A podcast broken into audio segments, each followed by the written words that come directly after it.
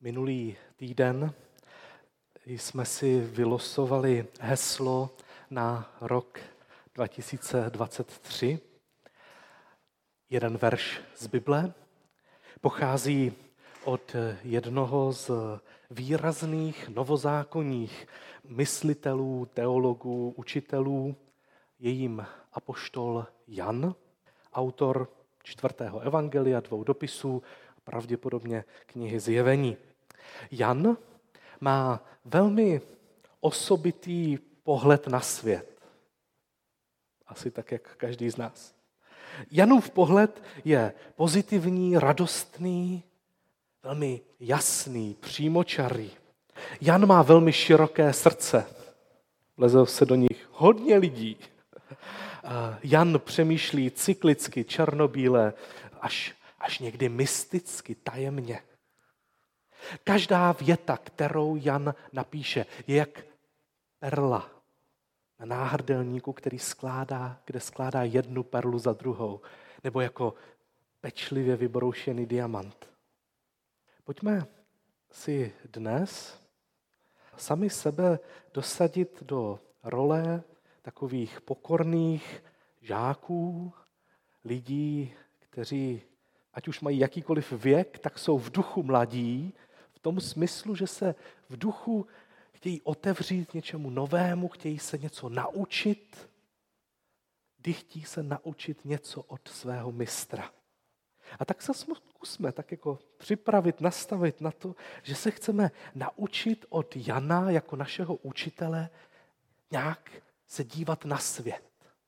Protože to nás učitelé učí. Učí nás myslet a dívat se na svět. Každý učitel, kterého jsem měl, změnil můj pohled, jak se dívám na lidi, na vztahy.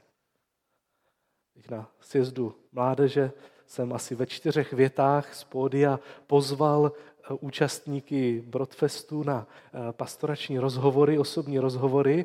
Scházel jsem z pódia, potkal mě kamarád, psycholog, kolega a říká, no, hned jsem věděl, z jaké psychologické školy seš. Protože nějak mluvím. A tím, jak mluvím, jak přemýšlím, tak odrážím ty, kdo mě učili. To děláme všichni a tak pojďme se dneska zastavit u toho, co nás může naučit Jan.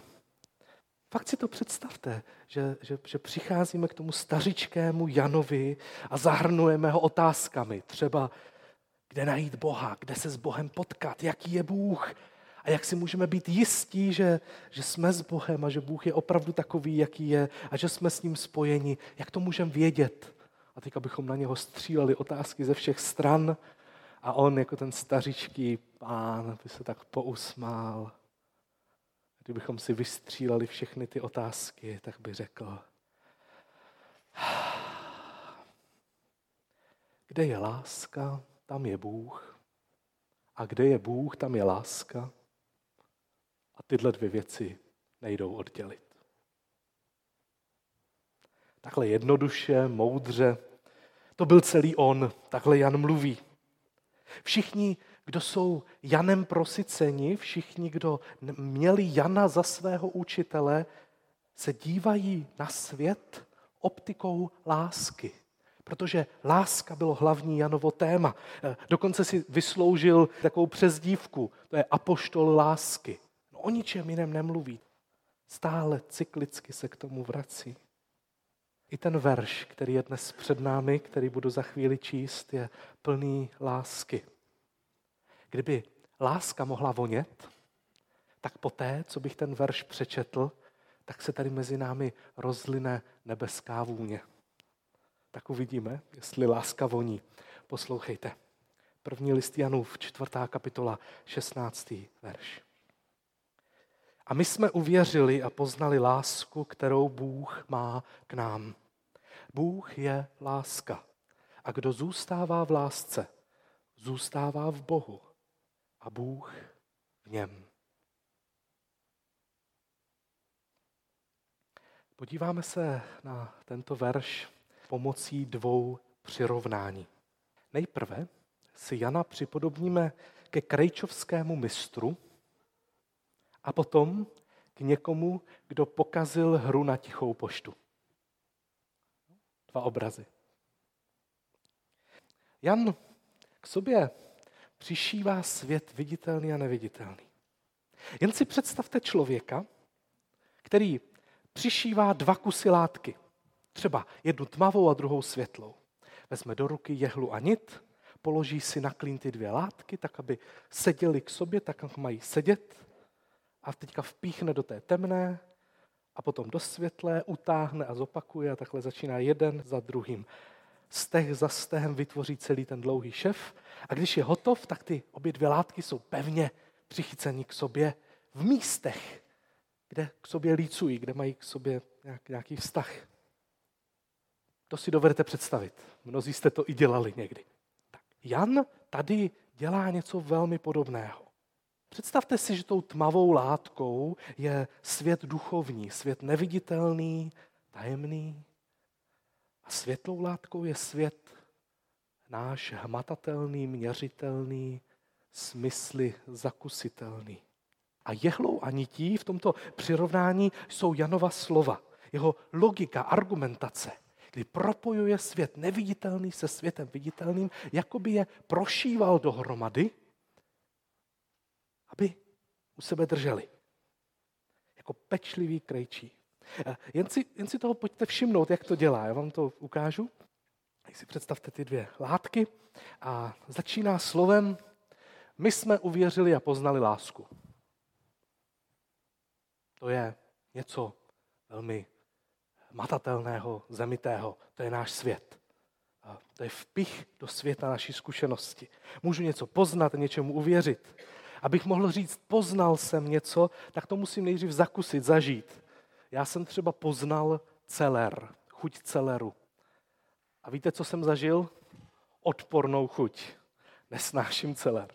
To moje zkušenost. Zažil jsem, poznal jsem, odteď věřím ve svět, ve kterém do bramborového salátu nepatří celer. Moje víra. Vychází z mojí zkušenosti. Poznal jsem. Poznat lásku znamená zakusit ji fyzicky někde s někým, dotek, nebo zakusit to, že se doslechnu, že, že druhý člověk na mě myslí, že o mě má zájem. Zakusit lásku je něco fyzického, hmatatelného. Dokonce i, i víra v tomto, prvním, eh, v tomto prvním vpichu, v tom nejobecnějším smyslu je víra funkcí naší mysli. Jsme schopni něčemu věřit, dokonce bychom bez víry nemohli vidět svět a interpretovat svět okolo sebe, protože bychom nevěděli, co je důležité a co není. Víru potřebujeme k životu, každý člověk, ať už věříme čemukoliv. My jsme uvěřili a poznali lásku, to je náš svět, to jsou naše těla. A teďka Jan udělá zajímavou věc. Propojí nám to se světem neviditelným a řekne, kterou Bůh má k nám. Láska, kterou Bůh má k nám. Jakmile začne Jan mluvit o Bohu, tak to už, to už jsem neochutnal jako celer. Já ne teda. Nebo nezažil jako lásku. Boha nevidíme. Jak to tedy Jan může tady tohle propojení udělat? Jak může říct, poznal jsem Boha, zakusil jsem Boha? No, kdybychom četli celou čtvrtou kapitolu prvního listu Janova, můžete to udělat doma, tak bychom zjistili, že Janova argumentace je následující. Já jsem fyzicky na sobě zakusil lásku Ježíše, protože Jan byl jeho učedník. Já jsem zažil jeho slova, jeho pozornost, jeho dotek, jeho poplácání po zádech. Já jsem ležel na jeho klíně, já jsem zažil fyzicky jeho lásku a zažil jsem a věřím tomu a došlo mi časem, že Ježíš není jen obyčejný člověk, že je to Bůh. A že tedy konkrétně v Ježíši se mě dotýkala boží láska. Jakoby Bůh byl ten, kdo udělá to první propojení, ten první stech kde propojí ty látky, aby lícovali a řekne, tady ve fyzickém světě se teďka ukáže prolne boží láska a boží láska se tady zjevila v Ježíši. A Jan tady od tohohle z toho prvního božího stehu, který nastavil ty dvě látky tak, aby lícovali, tak Jan už potom pokračuje, argumentací pokračuje dál. Jen se podívejte dál, co říká dál. Dál pokračuje slovem Bůh je láska. Zase třetí vpich je vpich do světa neviditelného. Bůh je láska, to přeci nemůžeme změřit ani dokázat. Nevím, jestli už jste našli nějaký přístroj, vynalezli přístroj, který by matematicky spočítal, logicky odvodil nebo změřil realitu a po dlouhém chroustání by se na monitoru objevila slova Bůh je láska. To je eh, hlavní odpověď na, na celou realitu tohoto světa. Ne, to nejde. Bůh je láska, je někde něco v, něco v tajemném světě. To vyjádření víry. A teďka si koukejte, co si Jan troufne udělat. On zase tu větu Bůh je láska prošije, prošije do světa naší zkušenosti, každodenní zkušenosti a řekne, a kdo zůstává v lásce? Kdo zůstává v lásce? Hm, to známe, ne? Kdo zůstává v lásce je zase něco našeho, lidského, hmatatelného, klidně měřitelného. Stačí se jen rozhodnout, jak chceme měřit lásku, že jo? Můžeme jim měřit třeba množstvím darovaných květin nebo složených básní. Můžeme lásku měřit eh, na počet vteřin, kterými v svou pozornost věnuju objektu své lásky. Jak často na toho člověka myslím, jak často se na něho soustředím, anebo musí to být ten člověk. Jak chcete měřit lásku? Můžete ji měřit pozorností, květinami, můžete ji měřit vynaloženou energií, silou, kde jste dělali něco pro dobro toho druhého. Klidně takhle můžeme měřit lásku. Nebo ji můžeme měřit i tak jako prožitkově, pocitově, třeba rychlostí našeho tepu, kožním odporem a krví, která se nám nahrne do takových jako pánevních oblastí. Klidně můžeme měřit lásku, jak chceme.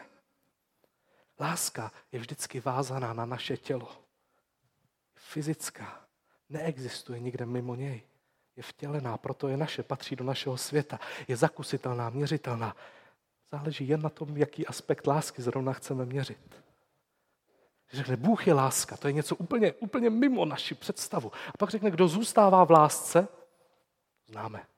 Můžeme ji měřit, můžeme ji zažívat, zakoušet. A teďka, kam, kam nás, kam se zase Jan posune? to dělá další část stehu. Zůstává v Bohu a Bůh v něm. Bůh je láska. To je někde daleko, mimo nás. Ale pak nás to prošije s něčím, co známe všichni, s naší láskou, mezi lidskou láskou, láskou v tomto světě. A říká, kdo zůstává v lásce? Tady tak to znamená, teďka to prošije s duchovní realitou a řekne, tak ten člověk v tu chvíli zůstává v Bohu a Bůh v něm.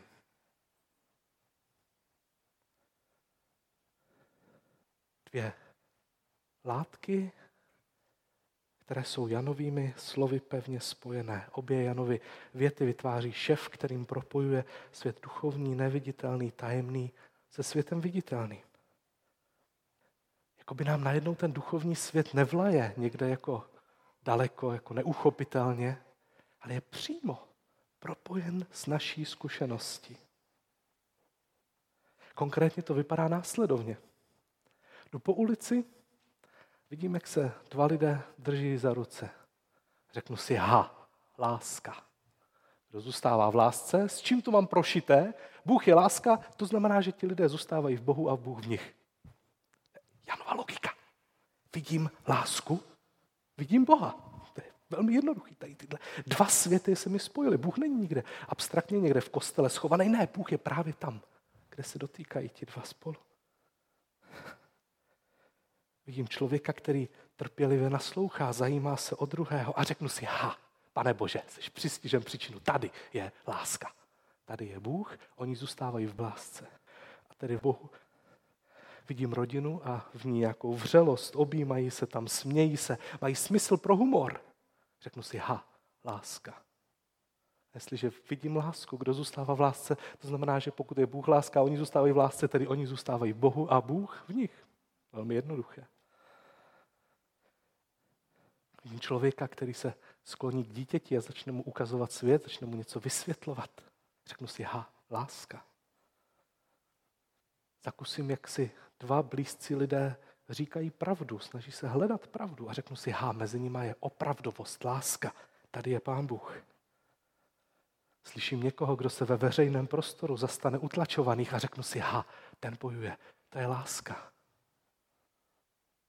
Zažiju na vlastní kůži, jak mi rodiče vypráví příběh o svých vlastních selháních a tak mě najednou naučí mnohem víc o morálce, než opakováním nějakých příkazů.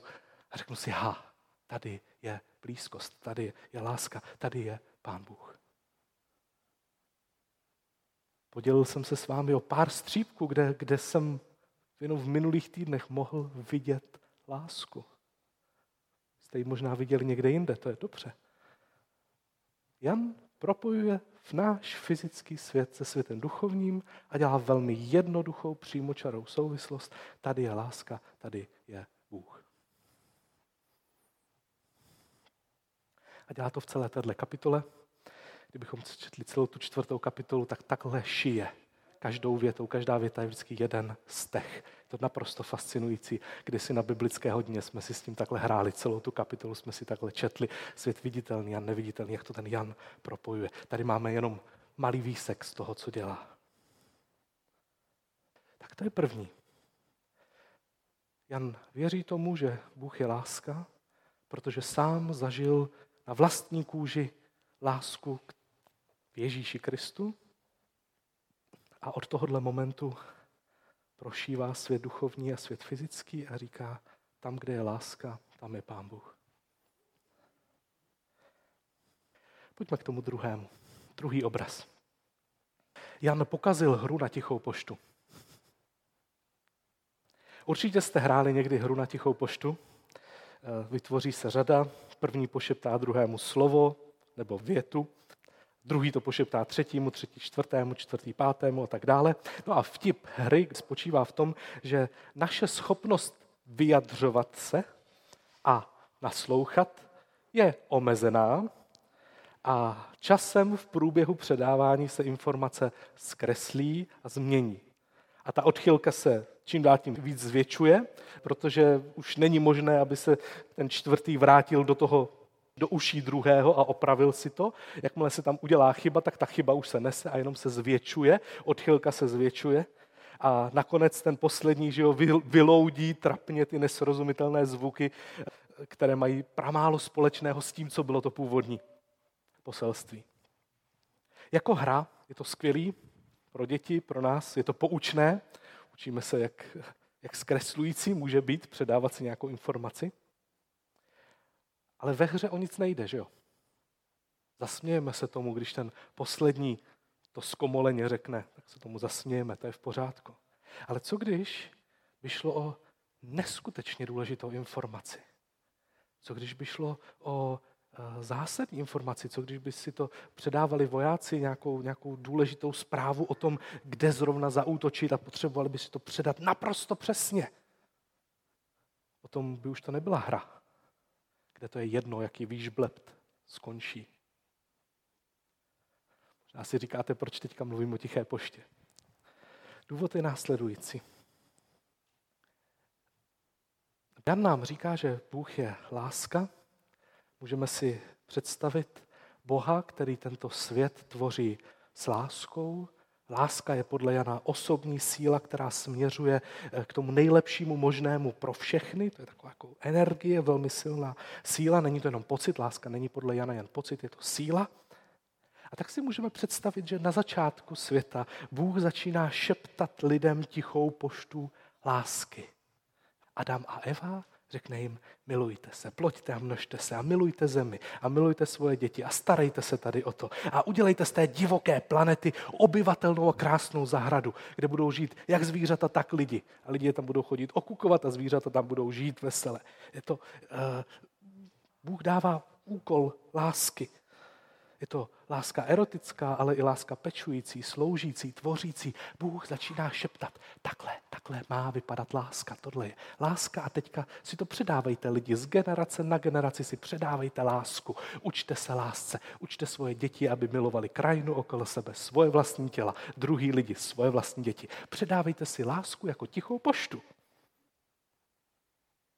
A tak jako ve hře na tichou poštu velmi záhy dojde ke zkomolení poselství, zvláště když to poselství je složité a čím je složitější, tím je větší pravděpodobnost, že to špatně předáme. Tak se ukázalo, že i v lidstvu si lidé nejsou schopni předávat lásku správně, zrale. Předávají ji vždycky nějak zkresleně. Rodič, který je zahleděn sám do sebe, nevěnuje pozornost svým dětem, tak jim předává zkomolenou verzi lásky. Pokud bychom spoléhali jenom na tichou poštu lásky, kterou jsme schopni si předávat lidi mezi sebou, tak láska ze světa dávno vymizí, anebo bude mít dost zkomolených podob, které známe. Známe zkomolené, manipulativní, nátlakové, divné projevy lásky. A Jan v tom nejlepším slova smyslu kazí hru na tichou poštu. Protože si troufne udělat jednu věc, lidi si předávají lásku z generace na generaci, Jan vystoupí, zamyslí se, no to je pěkný maglajs tady v té naší lásce. Co kdyby byla možnost, jak se vrátit k původní lásce? Že by každá generace, každý člověk měl možnost se cítit nejenom tou láskou, kterou mu dali rodiče, ale jeho kamarádi a přátelé a sourozenci. Že není závislý jenom na téhle lidské lásce, na té lidské šeptandě lásky. Co kdyby tady byla přímá, přímý kontakt na lásku v té nejčistší, nejkrásnější podobě? Co kdyby tady byl text, příběh, který bude vyprávět o boží lásce? Tak Jan vystupuje z té řady, napíše knihu každé další generaci dává číst. Tady si můžeš přečíst, co je to poselství, co jste si lidi měli předávat o tom, jak má vypadat láska. Od začátku. Tady to je. Tak si to podívej a můžeš tím pádem vyprávět lépe. Předávat lepší lásku dokonce, než tu, kterou se naučil od druhých lidí. Nejseš tím svázaný. Můžeš donášet něco nového. A tak Jan jako rebel řekne, ne, nebudeme hrát jenom poš, tichou poštu tady s láskou, protože tady jde o strašně moc. To není hra. Porušíme pravidla a budeme každému člověku, každé generaci chci ukázat přímý kontakt na boží lásku. Proto píše text o lásce s láskou, proto propojuje svět viditelný a neviditelný, aby s náma sdílel svoji zkušenost, kterou on sám měl, s láskou, která chodila tady po světě. S Ježíšem, který si všímal lidí, který uzdravoval lidi, který napomínal, tvaroval tam, kde někde uhýbali. Ten, který odpouštěl, ten, který přijímal. Láska na zemi. Takhle to mělo být. A Jan měl osobní zkušenost s touto láskou, tak nám to předává. Proto, pokud láska voní, tak ten Janův text je načichlý láskou. Pokud je láska tekutá, tak by se ten text dal ždímat, jak je plný, plný lásky. My jsme uvěřili a poznali lásku, kterou Bůh má k nám. Bůh je láska a kdo zůstává v lásce, zůstává v Bohu a Bůh v něm. Co tedy vidím jako člověk, který se naučil něco od Jana? Když se dívám na svět okolo sebe a zahlédnu lásku, kdekoliv, kdekoliv. Lásku člověka k člověku, lásku přátelskou, lásku dětí k rodičům, rodičů k dětem, lásku partnerskou, manželskou, lásku ke světu, k národu, k sobě samému, kdekoliv, kde vidím zralou, krásnou, čistou lásku, řeknu si, vidím Boha. Protože věřím tomu, že Jan mi prošel svět duchovní a svět fyzický. Takhle mě naučil myslet. Ten člověk zůstává v Bohu a Bůh v něm. Nemůže to být jinak, vždyť je tady láska. To vidím kdekoliv. Člověk může být věřící, nevěřící. To je mi vlastně úplně jedno. V tomhle má Jan velmi široké srdce. Kdekoliv vidím lásku, vidím Boha. A zároveň, co teda vidím, když vidím církev? Věřícího člověka. Člověka, který si otevře Bibli, snaží se s tím popasovat s tím textem, něco z něho nasát, přijmout. Co vidím, když vidím člověka, který sepne ruce a modlí se, nebo když chválí Boha? Co vidím, když vidím církev, která přichází k večeři páně, Co vidím, když vidím člověka, který vyznává hříchy? Vidím lidi, kteří podvádí ve hře na tichou poštu. To je církev. Podvádíme ve hře na tichou poštu. U každého toho příkladu vidím člověka, který se nespokojí s tím, že bude lásku přijímat jen tak nějak jako zrovna, jak k němu tady ve světě přijde. Jestliže se u nás doma láska projevovala tím, že máme spoustu jídla na stole, on řekne, no tak to je asi láska. Takže zase v jeho další generaci bude hromada jídla na stole, to je láska. Takhle jsem se to naučil. Ne, ten člověk, křesťan, se s tím nespokojí, s tím, jak se k němu tou šeptandou dospěla podoba lásky a řekne, já chci mít kontakt přímo se zdrojem lásky. Přímo se zdrojem lásky. Já totiž nevěřím sám sobě, lidstvu, já chci předávat do světa čistší lásku, nejenom tu, kterou jsem sám ve světě zažil. To je to, co vidím, když přijdete na bohoslužbu. Jste lidé, kteří podvádí ve hře na lásku, protože vědí, že to není hra, že to je vážný a že se chceme, že chceme být v kontaktu s tou nejčistší podobou lásky. A to je příběh o Pánu Ježíši Kristu, Janovo svědectví, Janův text. Rituály, které jako církev děláme. Jsme v textu Bible v přímém kontaktu s těmi, kdo viděli, jak vypadají slova a činy pravé lásky. A děláme to proto, že chceme druhé milovat, svět milovat, sami sebe, nezředěně, nesobecky, neúzkostně, nemanipulativně. Nevěříme totiž sami sobě, že to, jak si myslíme, že má vypadat láska, je opravdu láska. Proto přicházíme ke zdroji lásky. My jsme uvěřili a poznali lásku, kterou Bůh má k nám. Bůh je láska. A kdo zůstává v lásce, zůstává v Bohu a Bůh v něm. Amen.